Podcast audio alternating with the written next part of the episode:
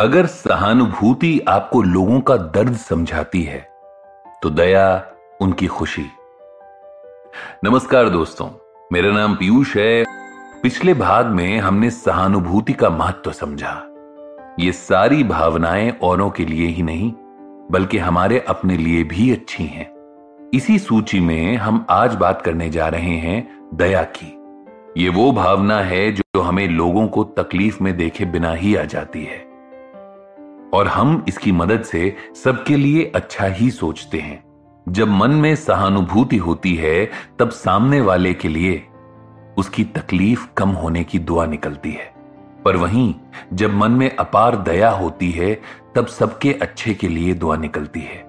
यानी एक और ऐसा काम है जिसे करने से आप अपने अंदर के नफरत से भरे भेड़िए को काबू कर, प्यार वाले भेड़िए को बड़ा कर सकते हैं। इस दया भाव को मन में लाने के लिए आप बहुत कुछ कर सकते हैं। जैसे एक अच्छी और साफ़ नीयत से औरों के बारे में सोचना। इस अच्छी नीयत को दुआओं के तौर पर उन तक पहुंचाना ज़रूरी है। अपने अंदर दया भाव को जगाने के लिए हर दिन अभ्यास करना। छोटे छोटे ऐसे काम करना जिनसे आप अपने अंदर के दयालु इंसान को जगा सकें। बिना ये सोचे कि कोई देख रहा है या नहीं। बस। आपको अपनी आदत में दया का भाव शामिल करना है और प्यार के रास्ते पर चलना है, क्योंकि ये ही आपके लिए सबसे बड़ा अभ्यास है खुद को बुराई के अंधेरे से बचाने का। अब दया दिखाने के लिए ज़रूरी नहीं कि जो आपसे अच्छे से पेश आए, सिर्फ़ वो ही उसका हकदार हो। कई बार उन लोगों के प्रति भी दया दिखानी चाहिए, जिनसे आपको अच्छा व्यवहार ना मिलता हो या मिलने की उम्मीद भी ना हो। इस चुनौती को ऐसे समझें कि आप जो कुछ कर रहे हैं, वो अपने भले के लिए कर रहे हैं। आपके अंदर इस भाव की कमी आपको ही खोखला बना देगी, क्योंकि जो आपके लिए अच्छे हैं, उनके बारे में अच्छा सोचना, बोलना और दया दिखाना आसान होता है। और याद रहे, मंजिल इतनी आसानी से नहीं मिलती। बुद्धिज्म में एक चित्र का बड़ा महत्व है।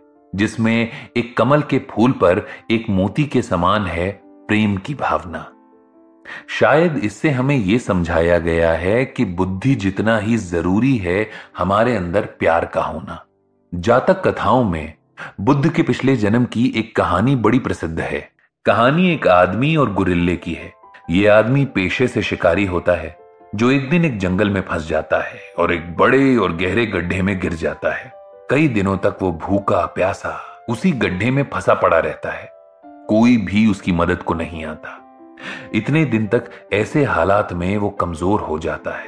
उसकी आवाज़ धीमी हो जाती है। एक दिन एक गुरिल्ला वहाँ से गुजरते हुए उसकी आवाज़ सुन लेता है। उसे उस शिकारी के लिए बुरा लगता है, पर गड्ढे तक जाने का रास्ता बड़ा ही फिसलन वाला होता है। तो गोरिल्ला मदद करने का एक और रास्ता निकालता है। वो बड़े बड़े पत्थर नीचे धकेल कर उनकी मदद से अंदर जाता है और उस शिकारी को बाहर खींच लाता है। बेचारा गुरिल्ला, अब खुद इतना थक जाता है कि उस शिकारी से कुछ देर रुकने का आग्रह करके आराम से लेट जाता है। वो शिकारी उसे धन्यवाद देकर एक आखिरी मदद माँगता है, ताकि वो जंगल से सुरक्षित निकल सके। गोरिल्ला उसकी ये बात भी मान लेता है। लेकिन जब गोरिल्ला थोड़ी देर के लिए सोने जाता है तो वो शिकारी उस सोते हुए गोरिल्ला को देखकर सोचता है कि अगर वो उसे मार के खा ले तो उसका पेट भी भर जाएगा और उसे ताकत भी मिल जाएगी। रास्ते का क्या है? अब वो रास्ता भी खुद ही ढूंढ लेगा। इतना सोचते ही वो एक बड़ा सा पत्थर उठाकर उस सोते हुए गोरिल्ला के सर पे दे मारता है। गोरिल्ला चौंक कर उठता है और उसे बड़ा दुख होता है कि जिस आदमी की जान उसने बचाई, उसी ने उसकी जान लेने की कोशिश की। उस गोरिल्ला के सर से खून निकलने लगता है। और वो मायूस होकर शिकारी से कहता है कि तुम कभी संतुष्ट नहीं हो पाओगे। इस कहानी से हम ये समझ सकते हैं कि दया अगर एक गोरिल्ला में थी तो उस इंसान में क्यों नहीं? पर अपने बारे में सोचते हुए हम इतने लोभी और सख्त हो जाते हैं कि दया, करुणा जैसी भावनाएँ हमारे लिए मायने ही नहीं रखती। आपकी इच्छा शक्ति आपके अंदर कुछ अच्छा और बुरा दोनों ही काम करने में सहायक होती है। यह आप पर निर्भर करता है कि आप किस रास्ते को चुनते हैं। अपने मन को शांत और अपनी सांस पर केंद्रित रखें। अब जिसने आपके साथ बुरा किया, उस व्यक्ति को याद करें। अपने मन को टटोलें कि क्या आप अब भी उसके लिए द्वेष की भावना रखते हैं या नहीं। उस व्यक्ति की उम्र, उसका पहनावा, उसकी आर्थिक परिस्थिति, उसका रहन सहन सब कुछ याद करें।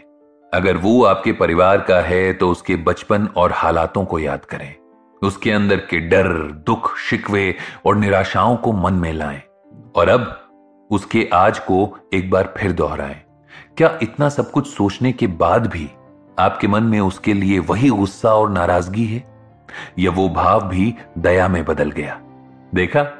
कितना आसान था। किसी के लिए भी इस भाव को जगाना। बस अपने, मैं और मेरे के संकुचित दायरे से बाहर निकलने की देरी थी। अब आते हैं उस भाव पर जिस पर हमने पहले भी चर्चा की है। वो है आपके अंदर की सचेतन मन की नींव। ये अपने मन में आने वाले हर विचार का अपना एक महत्व है। वो आपके दिमाग को एक अलग तरह से आकार देता है। इसलिए अगर सचेतन मन को नियंत्रित करना है तो पहले अपने मन को नियंत्रण में लाना होगा।